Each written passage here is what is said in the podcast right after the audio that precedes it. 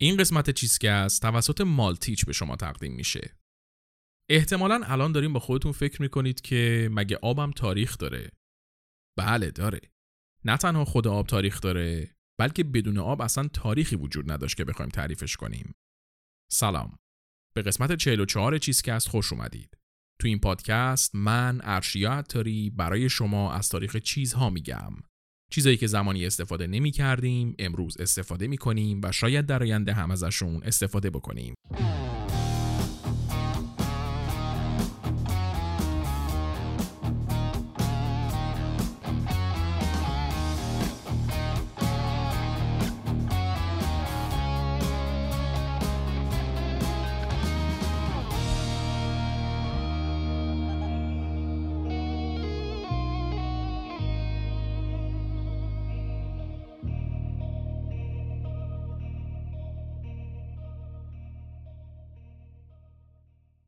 تو این قسمت قرار تاریخ آب رو تعریف کنیم.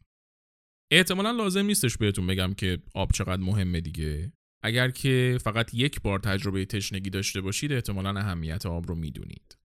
اما آب فقط برای خوردن و زنده موندن ما نیست که مهمه. ما از آب برای شستشوی خودمون استفاده می‌کنیم، برای خنک کردن استفاده می‌کنیم. گیاها و حیوانایی که غذاهامون رو تأمین می‌کنن اگه آب ندیم بهشون تلف میشن جدای از اینا هم آب مدیومیه که ما توش سفر دریایی انجام میدیم. پس یه جورایی تاریخ و اقتصاد و سیاستمون هم بهش ربط پیدا می‌کنه. پس این اپیزود صرفا قرار نیست درباره آب خوراکی یا تصویه یا آب و اینا باشه. درباره اونا هم هستا ولی باقی جنبه های آب رو هم شامل میشه. به وجود اومدن آب، نقشش توی شکل گرفتن تمدنا، سیستم های مدیریت آب، افسانه های مربوط به آب، نوع آبی که آدما توی دوره های مختلف داشتن و کلی چیزای دیگه. خیلی دیگه مقدمه چینی نمی کنم چون که موضوع خودش واضحه دیگه. مستقیم بریم سراغ اپیزودمون و قصه آب. من ارشیا عطاری هستم تدوین این اپیزود رو تنین خاکسا انجام داده تارا نباتیان کاور اپیزود رو طراحی کرده و موسیقی تیتراژ هم کار مودی موسویه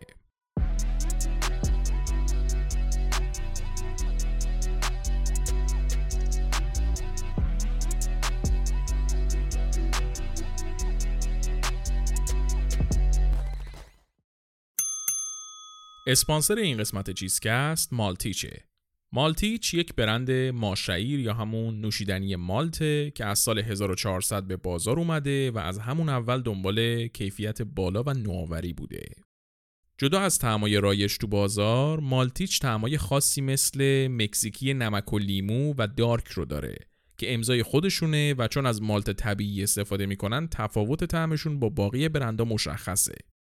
علاوه بر طعمای خاصش طراحی بطریا و قوطیاشون هم جوریه که اگه ذوق بسری داشته باشید حتما چشتون رو می‌گیرن و جذب کاراکتر منحصر به فردشون میشید.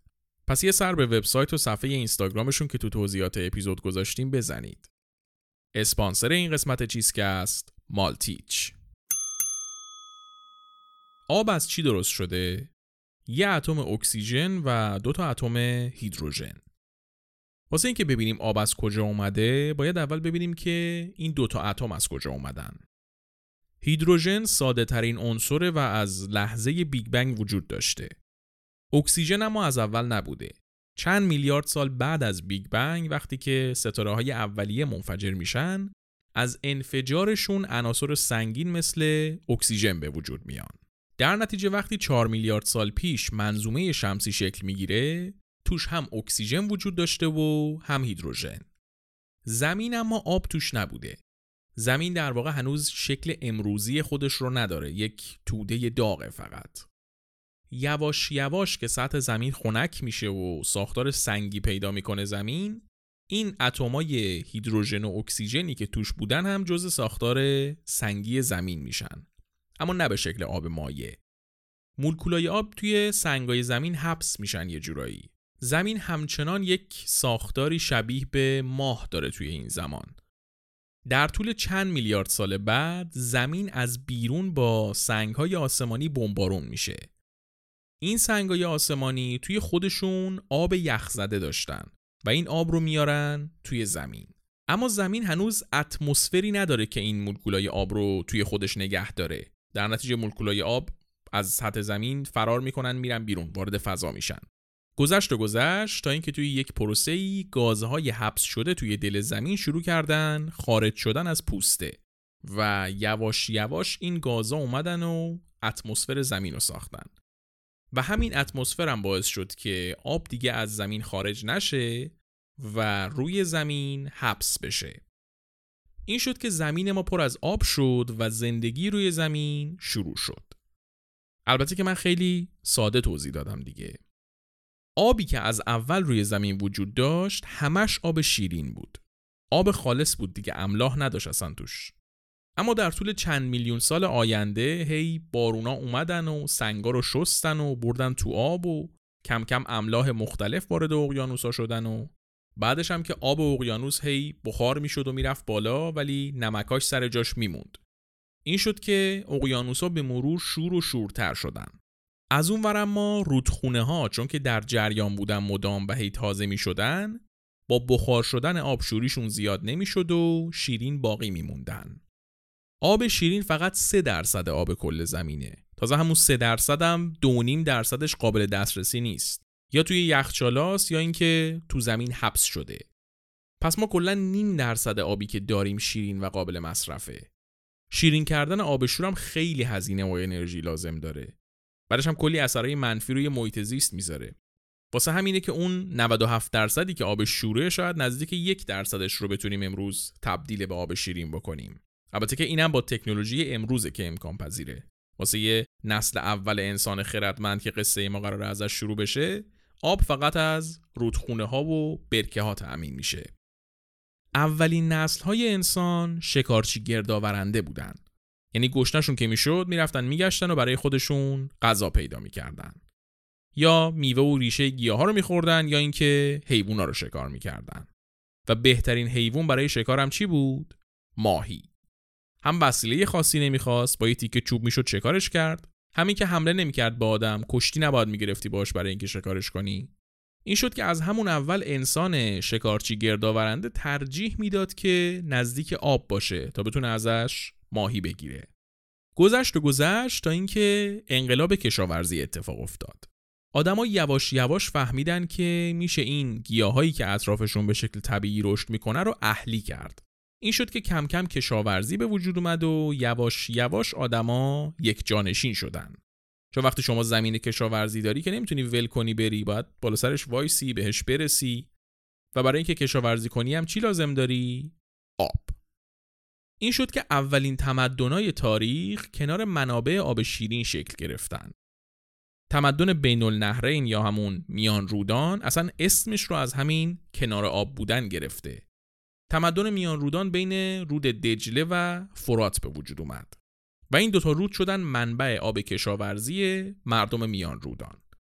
این شد که کم کم این مردم توی اون منطقه کشاورزیشون رو رونق دادن و بعد از یه مدتی هم دولت متمرکز پیدا کردن و داد و ستد را افتاد بینشون و مازاد تولید گندم و غلات پیدا کردن و کم کم علمانای مختلف تمدن شدن رو پیدا کردن خلاصه این شد که صدق سریع در دسترس بودن آب شیرین اولین تمدن تاریخ به وجود اومد. تمدن میان رودان. این مردم که خوب می‌دونستن بدون آب نمیشه کشاورزی کرد کم کم به این فکر افتادن که یه سری راه برای کنترل آب هم پیدا کنن. این شد که اومدن یه سری کانال ها و آبنبارهای اولیه ساختن که کمک می‌کرد همیشه آب کافی برای کشاورزیشون داشته باشن.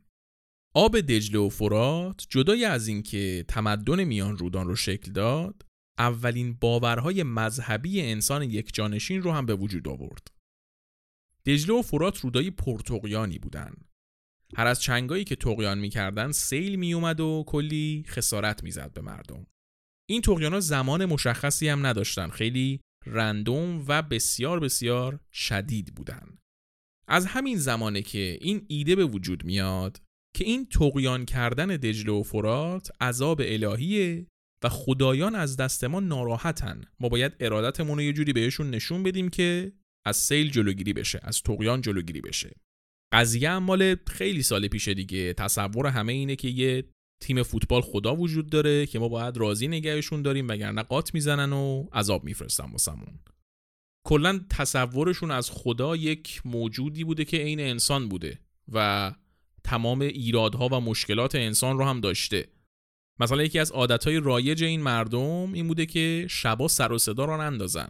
چون می‌گفتن خدایان خوابن و اگه اینا صدا کنن بیدار میشن و عصبی میشن و سیل میاد. این میشه که کم کم توی شهرهای میان رودان زیگورات ها درست میشن که معبد این خدایان بودن.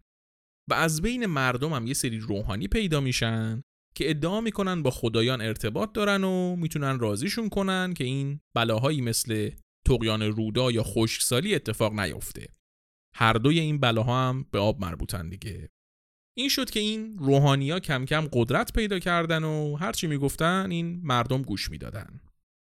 یکم که این دولت شهرهای اولیه رونق پیدا کردن کم کم این روحانیا جاشون رو دادن به پادشاه ها در واقع از اولم روحانی جای خودش رو داشت و حکمرانا صرفا یه سری کار سیاسی و مدیریتی می‌کردن. اما یواش یواش این حکمرانا اومدن با زنان روحانی ازدواج کردن و یه جورایی یه لینکی درست شد بین حکومت و معنویت. و به مرور قدرت از زیگورات ها منتقل شد به قصرهای پادشاه ها. البته که این پادشاه ها هم باز اعتبارشون رو از یک قدرت ماورایی می گرفتن دیگه. ایده این بود که خدایان این پادشاه رو تایید کردن و به عنوان نماینده گذاشتن. البته که تو خیلی جاها دیگه پادشاه ها خودشون هم ادعای خدایی می‌کردن که دیگه وارد اون نمیشیم. خیلی به موضوعمون بی ربط میشه. خلاصه که آب دجله و فرات از همه لحاظ توی شکلگیری میان رودان نقش داشت. دجله و فرات خیلی رودای مهمی بودن و اولین تمدن تاریخ رو هم ساختن. ولی خیلی طول نکشید که یکم اونورتر توی شمال آفریقا تمدن مهم بعدی کنار یه رود دیگه شکل گرفت. تمدن مصر کنار رود نیل.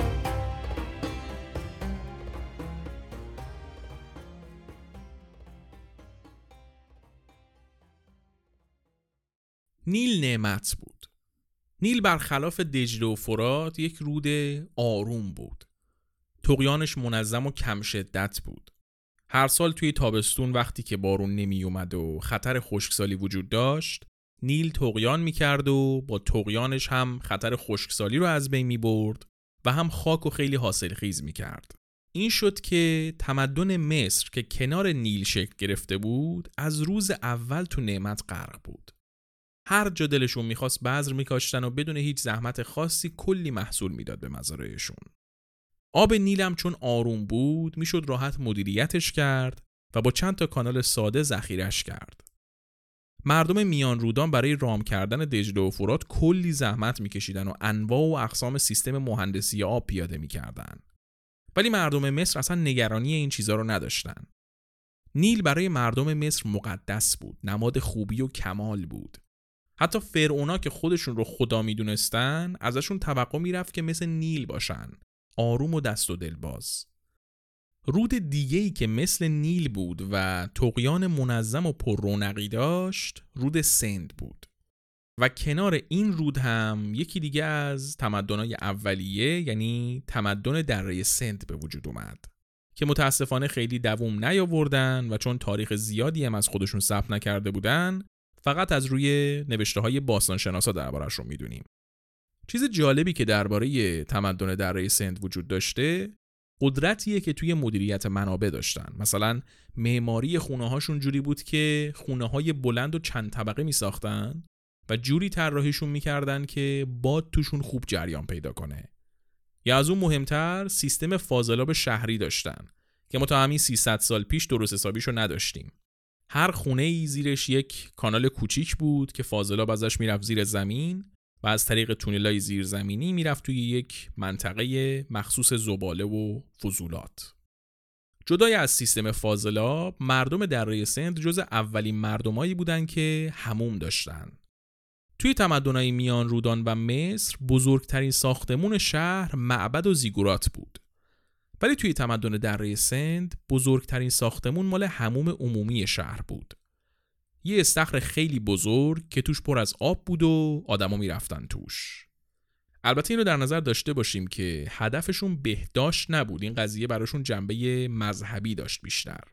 یه جورایی محل غسل تعمید دادن و پاک شدنشون بود. چون آب براشون مقدس بود دیگه آب کلا توی تمام فرهنگ ها یک تقدسی داره توی فرهنگ ما توی فرهنگ غربی توی فرهنگ اسلامی توی فرهنگ مسیحی کلا آب یک تقدسی داره به خاطر اینکه به ما زندگی میبخشه و به ما نعمتهایی میده و کشاورزی رو به ما داده و چیزای مشابه پس دیدیم که توی تمدنهای اولیه که میان رودان و مصر و دره سند باشن آب نقش حیاتی داشته و سیستم مدیریت آب که بهش میگن مهندسی هیدرولیک توشون خیلی اهمیت داشته. در واقع رام کردن آب مسئله خیلی مهمی بوده. هر حکومتی که بهتر می‌تونست آب رو طبق منافع خودش هدایت کنه و ذخیره کنه قدرت بیشتری داشت چون کشاورزی بهتر و رونق بیشتری توش وجود داشت. کم کم که این سیستمای مدیریت آب به یه پیشرفتایی رسیدن انسان تونست یواش یواش از منبع مستقیم آب فاصله بگیره و این شد که تمدنای خشکی محور و دریا محور درست شدن. این تمدنا برخلاف تمدنای اولیه مجبور نبودن کنار رودخونه باشن. می‌تونستن قلمروشون رو توی خشکی یا کنار آبهای شور گسترش بدن. اینجاست که حکومتهایی مثل ایران و روم و یونان سر در میارن.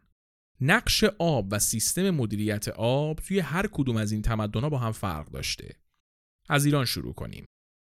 تو قسمت یخچال گفتم که ما ایرانیا از یخچال ها برای نگهداری یخ استفاده می کردیم. اما یخچال مهمترین دستاورد آبی ایرانیا نبود. مهمترین دستاورد ایرانیا توی این زمینه قناته. قنات یه سری کانال و تونله که آب رو از زیر زمین میاره روی سطح زمین. احتمالا توی درس جغرافیا یا تاریختون یا اسمش به گوشتون خورده یا اینکه با کارکردش آشنا شدید. قناتی اختراع انقلابی بود برای ایرانیا و باعث شد که بدون نگرانی بابت منابع آب شیرین بتونن کشاورزیشون رو گسترش بدن و به واسطه فراوانی آب سیستم سیاسی اقتصادی پررونقی داشته باشه ایران. جدا از اینا آب برای ایرانی هایی که توی یک محیط بیابانی زندگی می‌کردن اهمیت زیادی داشت.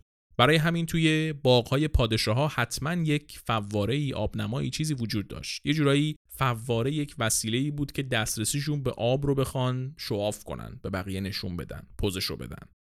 حالا همین زمان که ایرانیا مشغول قنات ساختن و لذت بردن از فواره بودن دشمن اصلیشون یعنی یونانیا رابطهش با آب یک شکل دیگه ای بود. دور تا دور یونان دریا بود. دریای مدیترانه و یونان و اژه محاصرش کرده بودند پس طبیعیه که رابطه اجتماعی این مردم با آب بیشتر تحت تاثیر دریا باشه تا آب شیرین. نه که سیستم آب شیرین نداشته باشن و اصلا بدون آب شیرین که نمیشه زندگی کرد. اینا هم کلی کانال داشتن سیستم مدیریت آب داشتن اصلا به همین واسطه تونستن بیان محصولای خاص خودشون که زیتون و انگور و چیزای مشابه باشه رو پرورش بدن. ولی در عین حال دریانوردی و ماهیگیری هم خیلی براشون مهم بود. اصلا به افسانه های یونان هم که نگاه می‌کنیم دریا خیلی نقش مهمی داره توشون. در حدی که پوسایدون که برادر زئوس و یکی از سه تا خدای شاخ یونان به حساب میاد خدای دریاست.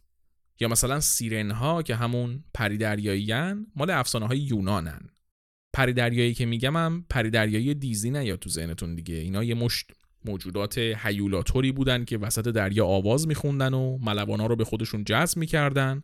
و بعدش هم به شکل خیلی فجیعی میکشتنشون. حالا دیزنی چی فکر کرد که اومد پوسایدون رو کرد پدر پری دریایی؟ خدا می‌دونه. بگذریم.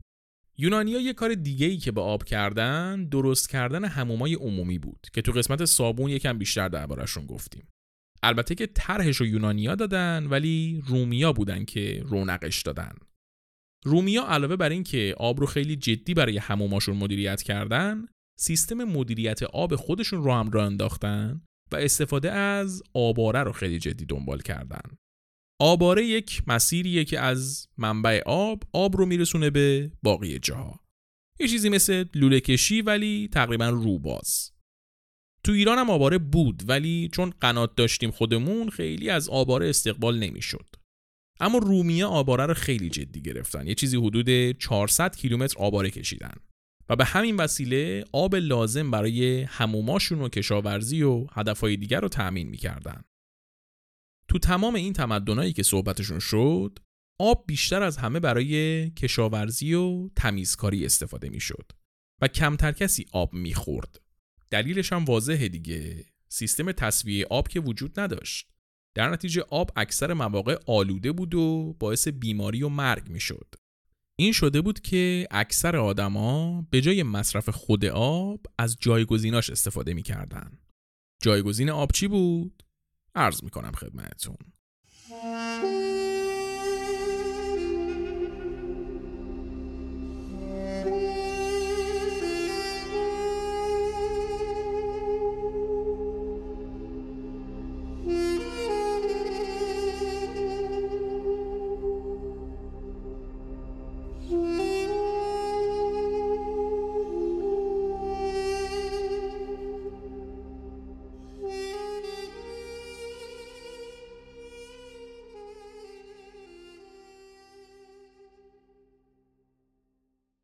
قبل اینکه بریم سراغ اپیزود خواستم بگم که از هر جایی که دارین این اپیزود رو میشنوید لطفا subscribe کنید که مشترک چیزکست بشید.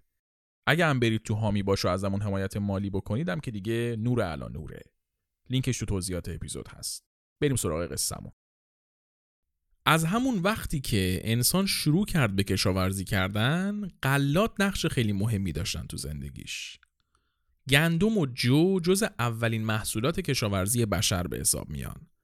و خیلی طول نکشید که آدما یاد گرفتن باهاشون محصولای دیگه درست کنن. چی منظورمونه؟ نون و آبجو.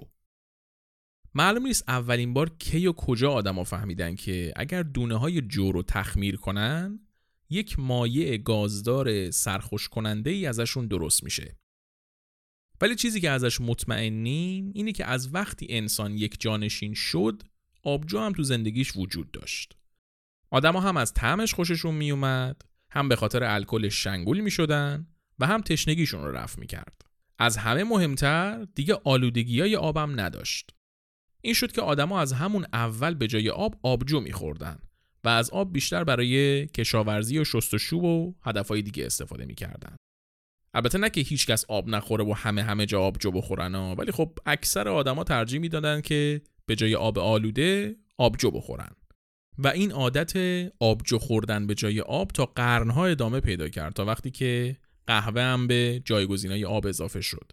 قصه اینو توی اپیزود قهوه تعریف کردیم. اما فقط آبجو نبود که جای آب مصرف می‌شد. تو بعضی مناطق آبجو اصلا طرفدار نداشت. مهمترین این منطقه ها هم یونان بود. یونانیا خیلی جامعه با کلاسی بودن. سمپوزیوم داشتن، فلسفه داشتن، دموکراسی داشتن. خیلی روشن فکر بود بافت جامعه یونانی. و خب این آدما خیلی با آبجو حال نمی‌کردن. می‌گفتن که آبجو مال بربراست مال ما نیست. ما خیلی با کلاس تر از این حرفاییم حالا اینا که با کلاس بودن چی میخوردن؟ شراب. کم قبل گفتم که یونان انگور زیاد داشت. اصلا معروف بود به انگوراش. و هر جا هم که انگور خوب داشته باشه شرابم داره.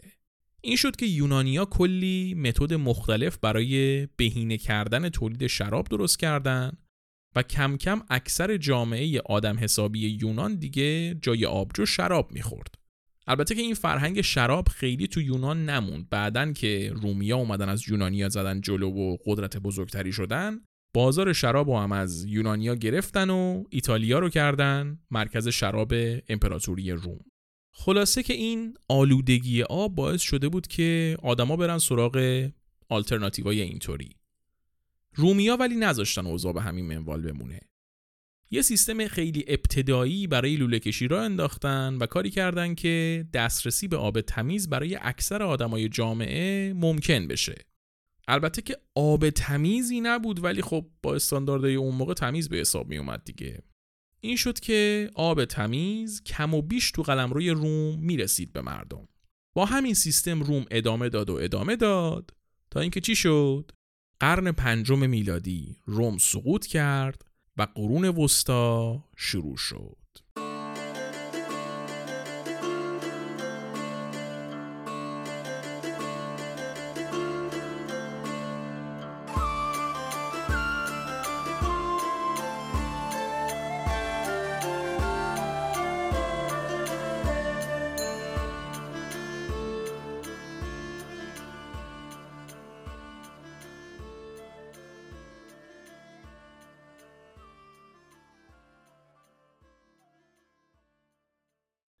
سقوط روم شروع یک دوره هرج و مرج و آشوب توی اروپا بود. قبایل بربر اومده بودن اروپا رو گرفته بودن و سگ صاحبش رو نمیشناخت. توی این دوره شهرها دیگه امنیت نداشتن. شهری اصلا نمونده بود. یه سری خرابه ناامن و خطرناک بودن. این شد که مردم از شهرها دور شدن و توی مناطق روستایی پخش شدن. از اونجایی هم که دولت مرکزی قوی دیگه به اون شکل وجود نداشت توی هر منطقه یکی که خرش از بقیه بیشتر می‌رفت دور خودش آدم جمع می‌کرد و مردم پایین دستی رو میذاشت تو زمیناش کار کنن و در مقابل بهشون امنیت می‌داد. یواش یواش این سیستم شاخ و برگ گرفت و بزرگ و بزرگتر شد و یک ساختار لایه لایه‌ای پیدا کرد که بهش میگیم فئودالیسم. سیستم فئودالیسم اینطوریه که شاه توی رأس حرم قدرته. اما این به این معنی نیست که شاه همه کار است. قدرت خورد میشه به کلی لایه های مختلف. اینطوریه که شاه کنترل قلمروی پادشاهی دستشه بعد میاد قلمرو رو به بخشای کوچیک کوچیک تقسیم می‌کنه و هر بخش رو به یه نفر میده. هر کدوم از این بخشا اسمش دوک نشینه و اون شخصی که صاحبشه هم اسمش دوکه. اسم زنش هم دوشسه. دوک در واقع بالاترین شخص توی طبقه اشرافه. آدمیه که به پادشاه کمک کرده که شاه بشه و شاه هم در ازای همین قضیه بهشون منطقه دوکنشین رو داده. دوک توی اداره دوکنشین اختیار کامل داره. هر کار دلش بخواد می‌تونه بکنه. یه جورایی پادشاه اون منطقه است. در ازای این زمینی که شاه به دوک داده دوک به شاه دو تا چیز میده. مالیات و وفاداری. یعنی از درآمدش و محصولات کشاورزیش و هر چیزی که ارزش مادی داره یک بخشی رو به شاه میده. بعدش هم اگر جنگی بشه یا اتفاقی بیفته یا شورشی بشه دوک با همه آدماش میرن و از شاه حمایت می‌کنن. این رابطه رو بهش میگن رابطه لرد و دست نشونده لرد اونیه که قوی تره و اون منطقه رو اون زمین رو به اون یکی داده. دست نشونده همون پایین دستی است که زمین رو گرفته و به لرد مالیات میده. حالا این سیستم لرد و دست نشونده بالای بالاش رابطه شاه و دوکه باز خود دوک هم دست نشونده خودشو داره دست نشونده اون دست نشونده خودشو داره و همینجوری میاد پایین. یعنی دوک میاد دوک نشین دست خودش رو هم تقسیم می‌کنه به منطقه های مختلف و هر منطقه رو میده دست یک دست نشونده. دست نشونده دوک رو بهش می‌گفتن کنت زنش هم میشه کنتس. باز این کنته هم می‌تونه دست نشونده خودشو داشته باشه دیگه. همینطوری سیستم میره جلو تا ته ته تهش برسه به یه سری رعیت که برای آخرین دست نشونده کار می‌کنن. پس از بالا به پایین میشه شاه دوک و دوشس کنت و کنتس الی آخر تا رعیت. از اونجایی هم که دست نشونده ها اختیار تام داشتن و فقط به لردشون مالیات می‌دادن جواب پس نمی‌دادن بهش عملا پادشاه قدرت زیادی نداشت. دوک ها و کنت ها توی خیلی مواقع از شاه قوی تر بودن. یه چیزی رو دقت کردین دیگه؟ کل دعوا این وسط سر زمینه. یعنی شاه باشی کنت باشی دوک باشی فرق نداره. در هر صورت زمین داشتنه که بهت قدرت میده. پس هر کی زمین بیشتر داشت قدرت سیاسی بیشتر داشت. و تو این زمین ها هم کشاورزی می‌کردن دیگه. در نتیجه وقتی داشتن زمین کشاورزی میشه نشونه قدرت آب خیلی اهمیت پیدا می‌کنه. بدون آب کشاورزی هم نیست. پس اولویت هر کس توی اروپای فئودالی بعد از گرفتن زمین گرفتن حق آب بیشتره. انقدر توی اروپای قرون وسطا سر آب جنگ شده و بکش بکش را افتاده که نگو. کنترل منابع آب یک اهرم سیاسی خیلی مهم بود برای اشراف قرون وسطا. یه جورایی مثل نفت امروز.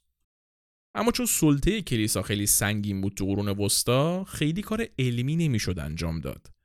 واسه همین مثل زمانهای قدیم کسی سیستم مدیریت آبی طراحی نمی‌کرد. هر چی بود از رودخونه ها و برکه ها و دریاچه ها و اینا بود. و هر کسی که زورش بیشتر بود می‌رفت کنترل این منابع رو دست خودش می‌گرفت.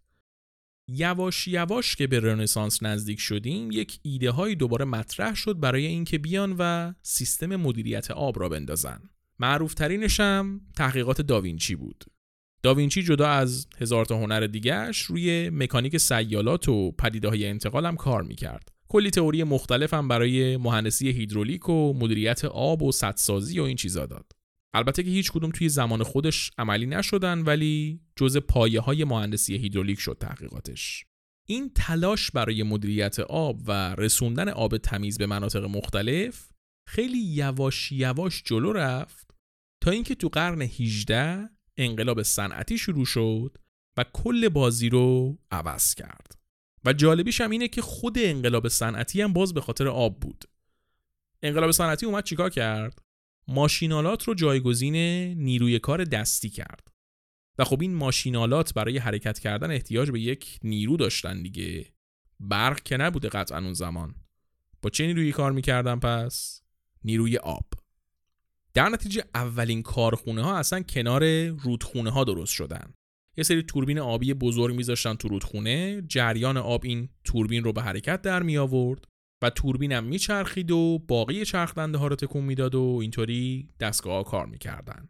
این البته طرح ابتدایی و کند قضیه است دیگه. اصل ماجرا از زمانی شروع میشه که جیمز وات میاد به جای اینکه از جریان آب استفاده کنه از بخار آب استفاده می‌کنه. و این میشه که ماشین بخار رو می‌سازه. ماشین بخار یک دستگاهی بود که با استفاده از نیروی بخار آب چرخ دنده هاش میچرخیدن و کار می‌کردن. و از همین لحظه درست شدن ماشین بخار واته که انقلاب صنعتی شروع میشه.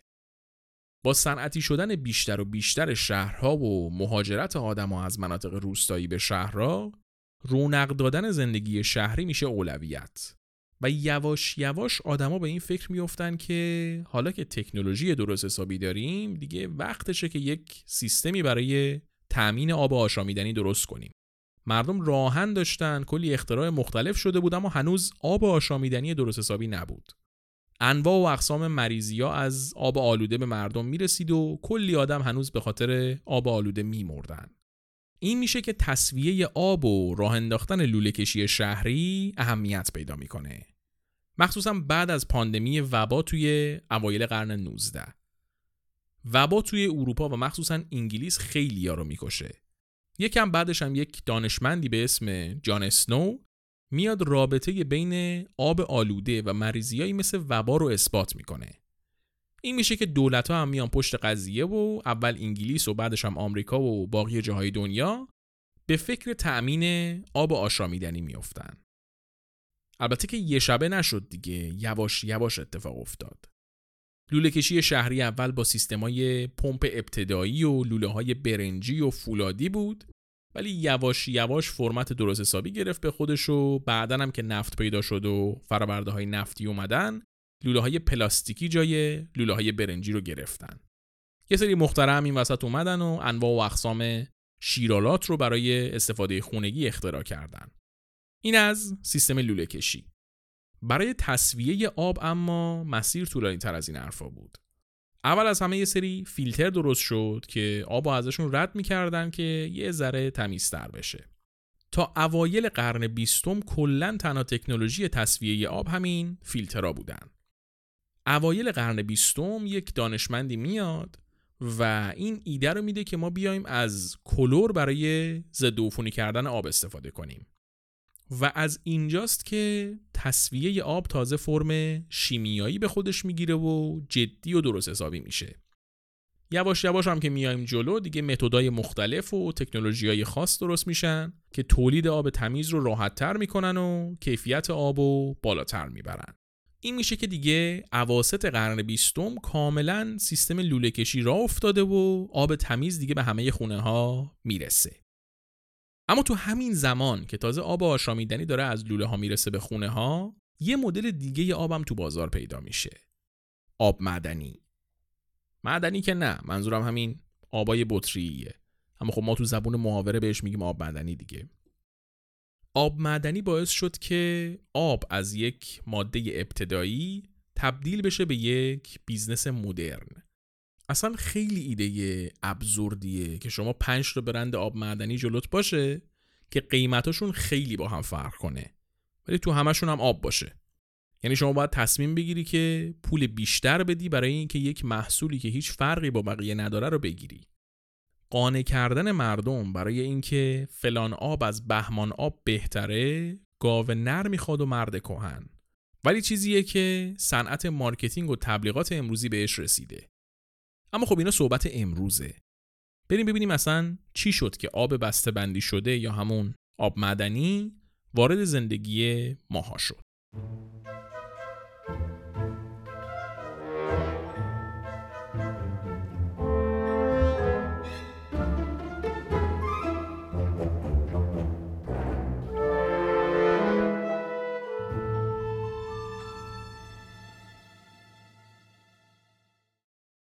از زمان قدیمم جابجا کردن آب توی ظرفای مخصوص رایج بوده. حالا مشک بوده، قمقمه بوده، هرچی بوده یه جوری آب رو جابجا می‌کردن واسه خودشون. حتی تو قرن 16 یک business ی هم راه میفته که می‌رفتن آب معدنی رو از چشمه های انگلیس بر می داشتن میریختن توی بطری شیشه ای با چوب پنبه درش رو میبستن بعد به عنوان آب شفابخش به اشراف اروپایی میفروختن اما همه اینا خیلی محدود بوده بعد از انقلاب صنعتی و تو همون بهبوهی که لوله کشی و تصفیه آب داره مسیرش رو میره جلو یعنی اواخر قرن 19 یه آقایی به اسم ویلیام پینتر میاد و یک اختراع خیلی خیلی مهمی می‌کنه. چی اختراع می‌کنه؟ تشتک. این درای تاج شکلی که روی بطری های شیشه ای می‌ذارن. این که اختراع میشه تازه بطری سازی را میفته توی دنیا. و با رشد بطری سازی تولید کارخونه‌ای نوشیدنی ها رونق می‌گیره. تازه می‌شد نوشیدنی بسته بندی شده داد به بازار. یواش یواش که به قرن بیستم می‌رسیم و پروسه کلوریزه کردن آب مطرح میشه یه سری شرکت ها میان و آب تمیز و تصویه شده و بعضا معدنی رو توی بطری میفروشن و اینطوری اولین برندای آب معدنی تاریخ شکل می‌گیرن. اولش البته صرفا مصرف مسافرتی داشت این آبا اما کم کم که آدما اهمیت بیشتری به بهداشت دادن و فهمیدن که آب لوله کشی خیلی هم تمیز نیست استقبال از آب معدنی بیشتر و بیشتر شد. اما همچنان یه عده خاصی بودن که مصرف میکردنش. چون هم هزینهش خیلی زیاد بود و هم چون بطری شیشه ای بود دردسر داشت دیگه. شما فکر کن دورت پر میشه از بطری های شیشه ای آب. جابجاییش دور ریختنش همه چیز سخت بود دیگه. تا اینکه تو دهه 70 میلادی یک اتفاق خیلی خیلی مهم دیگه میفته. بطریای پت درست میشن. پت مخفف پلی اتیلن ترفتالاته. اسمش نترسونتتون همین بطریای شفاف پلاستیکی رو میگم. بطری آب معدنی. از وقتی که بطریای پلاستیکی درست میشن، تولید آب معدنی هم کم هزینه تر میشه و حمل و نقل و استفادهشون هم راحت تر میشه. یه چیز دیگه هم این که بطری های پلاستیکی باعث شدن آب تاریخ انقضا داشته باشه. چون آب به خودی خود فاسد نمیشه. ولی وقتی بریزیش تو بطری پلاستیکی بعد از یه مدت به خاطر واکنش های شیمیایی بین آب و پت آب قابل خوردن نمیشه. در نتیجه آب معدنی تاریخ انقضا داره. خلاصه این میشه که با اومدن بطری های پلاستیکی آب معدنی بیشتر و بیشتر جا باز می‌کنه تو زندگی آدما. این وسط ها هم شرکت های تبلیغاتی فرصت و غنیمت میشمرن و کلی ترفند مختلف پیاده می‌کنن که شما بری پول بیشتری بدی در مقابل محصولی که فرق چندانی با رقیباش نداره. حالا این چیزایی که گفتم از لوله کشی بگیر تا آب معدنی و اینا اینا همش توی اروپا و آمریکا بوده که اینطوری بوده. تو ایران از این خبرها نبوده. یادتونه گفتم که ایرانی های باستان قنات داشتن؟ تا همین 80 سال پیش ما همچنان همون قنات رو داشتیم. و خب کیفیت آب و بهداشت قنات هم افتضاح بود دیگه. واسه یه 2500 سال پیش آره تکنولوژی خوبی بود. ولی وقتی تو دنیا دارن آب معدنی خرید و فروش می‌کنن آب خوردن از قنات دیگه فاجعه است. غیر از قنات هم تنها منبع آب آب جوب بود. آدما لباساشون رو تو آب جوب میشستن ظرفاشون رو تو آب جوب میشستن. بعضا از آب جوب میخوردن. از زمان قاجار هزار بار این ایده لوله کشی آب تهران مطرح شده بود اما به نتیجه خاصی نرسیده بود. حتی زمان رضا هم عملی نشد این پروژه. یعنی اقدام می‌شد براش اما هر بار به یک مشکلی می‌خورد. یه بار مجلس تصویب نمی‌کرد یه بار شرکت های خصوصی شرکت نمی‌کردن تو مناقصه یه بار سیاسیون سنگ اندازی می‌کردن. یه بار حتی لوله هم کشیدن تا یه حد خیلی کمی ولی ای نداشت و پروژه شکست خورد. خلاصه انقدر این قضیه کش پیدا کرد که خوردیم به جنگ جهانی دوم. حکومت عوض شد محمد رضا شاه اومد رو کار زمان گذشت و گذشت. اواخر دهه 20 شمسی زمانی که قوام نخست وزیر شد باز یه سری مناقصه برگزار شد و یه شرکت انگلیسی هم برنده شد. ولی باز به مرحله اجرایی نرسید تا سال 1329 از سال 29 این مسئله لوله کشی آب تهران خیلی جدی پیگیری میشه و بعد از حدود 5 سال اولین خط لوله را میفته. یه عده البته هستن که میگن دلیل این که سال 29 این پروژه جدی گرفته شد و به مرحله اجرایی رسید این بود که همون سال سریا اسفندیاری که قرار بود با محمد رضا شاه ازدواج بکنه حسبه می‌گیره. و دکترم تشخیص میده که دلیل بیماری سریا آلودگی آب تهرانه. این میشه که این پروژه با فوریت زیاد به جریان میفته و از سمت دربار و دولت خیلی پیگیری میشه. اما خب من توی منابع انگلیسی چیزی که این ادعا رو تایید کنه پیدا نکردم. خلاصه که سال 1334 بالاخره توی تهران هم لوله کشی شروع میشه و یواش یواش به باقی مناطق ایران هم لوله کشی آب می‌رسه.